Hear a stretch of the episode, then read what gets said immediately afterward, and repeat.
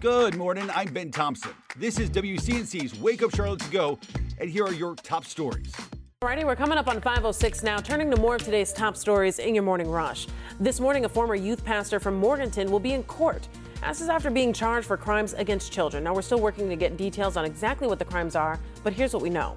Burke County deputies arrested Aaron Mirtsching after getting a tip. Thrive Church told us Mirtsching was actually fired after his arrest. He also used to be a kindergarten teacher at New Dimensions Charter School, but resigned earlier this year.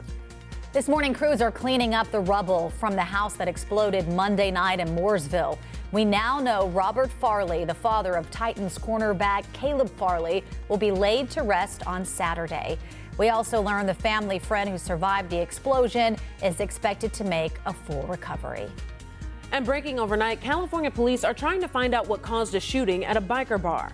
This morning, at least four people, including the gunman, are dead, and several others are hurt. Sources tell NBC the suspected gunman was a retired police officer that was targeting his estranged wife. The investigation is ongoing and police have not released a motive. I'm Julia Kaufman in Fort Mill, where a solar panel manufacturer is hoping to move in. Silfab Solar would move into an existing facility off US 21 and says it would create 800 jobs.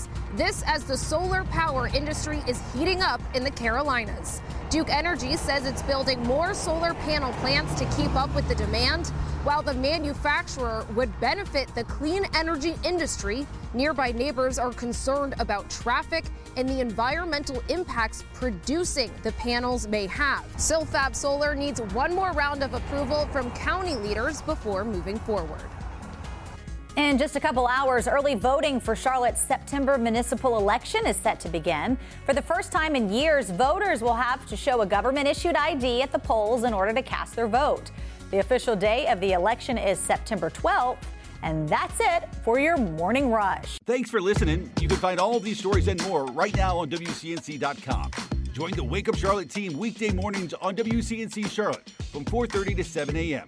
Like and subscribe to our podcast and tell a friend.